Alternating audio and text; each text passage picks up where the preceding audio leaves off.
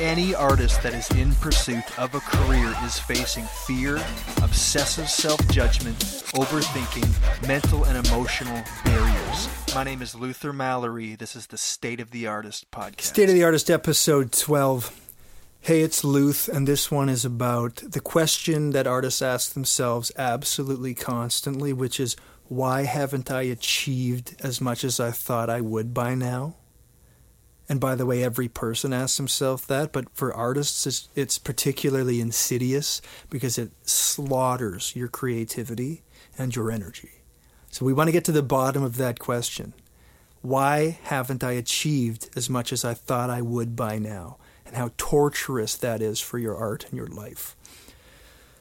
So if I was to say to you, the Grammys is on tonight and you're going to watch it does that trigger for you a feeling of joy where you get to see uh, these people that could inspire you and you get to be inspired by them?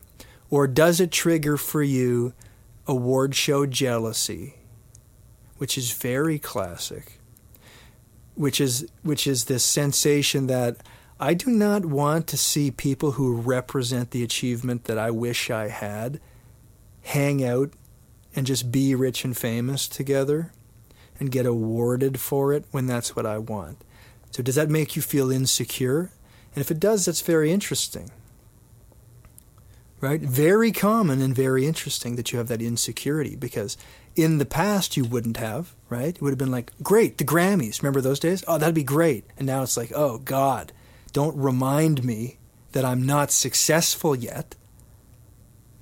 So, the cause there for the artist of that jealousy expectation. At some point in your life, you decided to pursue a career as an artist. And as soon as you decided that, you set the expectation, the goal that you wanted to get to a certain place, achievement, right? And so then the clock started and you were on the track towards that goal. And so, what happens for an artist and how this insecurity gets developed is like this a little ways into your journey there, the brain kicks in and goes, Hey, how's it going? And you go, It's going great. I'm gaining knowledge. I'm loving it. I'm learning as much as I can, and it's awesome. And your brain goes, Cool.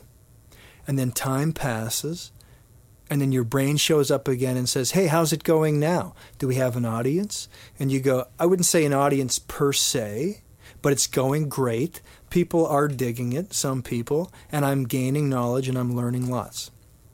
And your brain goes, cool. And then time passes and your brain kicks on again and says, hey, how's it going now? Do we have money from this? Are we making any money? Or, and you go, no, we're not making any money per se, a little bit. We have a little bit of an audience. Uh, things are going okay. And your brain goes, all right. And your brain's getting suspicious and then time passes and your brain finally kicks on and goes, hey, hey, can we talk for a second? What's going on? What's happening that we're not getting successful here? And you go, I don't know. You're defensive. You go, oh, that's very attacky, but I, I don't know. I mean, we're trying. Um, I'm I'm trying to get opportunities, um, learning as much as I can. Uh, a little bit frustrating. Didn't realize the business was so difficult. And your brain's going like, yeah, because we need an answer to this, right? And you're going, yeah, no, no, I know, I know, I know, I know. Okay. And so then a little bit more time passes, and your brain starts to become a micromanaging tyrant dick, saying, Why haven't we done this thing yet? And you're going, I don't know. And failing having any new answers, you start to make shit up and you go, I don't know. You go, maybe I'm unlucky. Maybe I'm unworthy of love and attention. Maybe it's somebody's fault. Maybe I'm not very talented. Maybe I'm a fucking piece of shit. I don't know. I'm trying to figure this out. And your brain's going, well, we have to. And now you're in panic mode, and the, the greatest tragedy has happened where now your brain distrusts you. You don't trust yourself right? You've you've lost it. You're suspicious of yourself now, and and the the speak the speech in your mind went from positive, everything's great, we're trying, to negative. What is the matter with you? Why can't you make this happen? Why aren't we as far as we thought we'd be by now? And the problem there is you can't create anything from that space. You can't create art, success, relationships, money. You can't create any of it because you're stuck in that panic mode. All of your energy is going to answering the questions what's wrong with you? So you can't create from there. And you become insecure. Now, here's where artists really truly get stuck here. Because any artist who ever quit trying to pursue a career spent one or two or three or four plus years at the end, right at the end before the quitting, uh, um, still trying, still pursuing the goals, but not growing at all. Just stagnant, completely stagnant. And in that space, that's the stuck space. That's the stuck space, right? Where inevitably they quit or they somehow break out of it. But mostly they quit. And how the, the stuck space works uh, is something I'm going to show you over on Photoshop. If you're not watching, you're just listening, it'll make just as much sense. Have a look at my chart here. This is about how we get stuck in that state where the wheels are spinning and we're still chasing success and the achievement, but nothing is happening. Total no growth, no anything. Okay. so when you're a kid, you have all belief and no knowledge. Everything is open to you um, and you don't know how to do any of it, right? And then you set the expectation at some point where you go, This is what I want. I want to achieve success as an artist. So then the clock starts and time starts moving forward.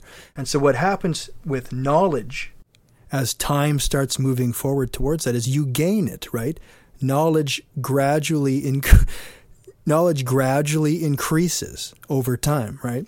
With belief, as time goes on, you feel good and belief sustains until you've had that conversation with your brain a few too many times. And then it goes negative on you, like we said. And then you start to lose belief. So as knowledge is going up over time and belief is going down over time, at some point they intersect and this interesting thing happens where you have more knowledge all of a sudden than you have belief. And so then, as more time goes on and you keep asking yourself, why hasn't everything that I wanted happened yet? Uh, and the belief goes and goes and goes and goes because you're not getting what you want. What happens in adulthood often is people lose belief completely. It drops off entirely. So then you land as an adult with a ton of knowledge more than you've ever had and no belief whatsoever. Now, here's how artists get stuck in that space because kids have belief and no knowledge. But a lot of adults have knowledge and no belief. So they have the most knowledge they've ever had, these artists, and they're going, I could make this happen. I could get this going. I could get rid of this addiction, get these relationships fixed, get my shit together, start networking, start social media, all this stuff. They go, I could do that because they knowledgeably know they could. Logically, it makes sense. But the belief has dropped out of the bottom, and the belief is the driving force that would put that knowledge into action. And that's why the wheels are spinning. I know I can do this, but you don't believe you can. You've mistaken knowledge for belief, and you're stuck in that state. I was able to break free of some of my insecurity about age quite a few years ago when I was playing a show with my old band, Crush Luther and uh, at the National Art Center in Ottawa. And a fan came up after the show and said, "How old are you?" And I said, "25." And she said, "Oh, that's not that old." And it crushed my soul. And then for years I was insecure about my age. But then years later, I was I was presenting my Destroy the Stage seminar in London, and an artist came up to me after and said, I think I just started too late, and that's why it's not happening for me. And I went, okay. And we had that conversation. He left, and then another artist came up to me uh, who was a 17 year old girl, and she goes, I think I just started too late, and that's why I'm not where I want to be. And I went, oh, this is a problem with everybody. Everybody has the imposter syndrome. Everybody is insecure about their level of achievement. Everybody's comparing themselves to everybody else who's more successful and saying, Why can't I have that? Everybody's doing it. And it really relaxed me and lifted the veil of self consciousness about age and achievement and went, Everybody's on their own path here. So much of it out of our own control.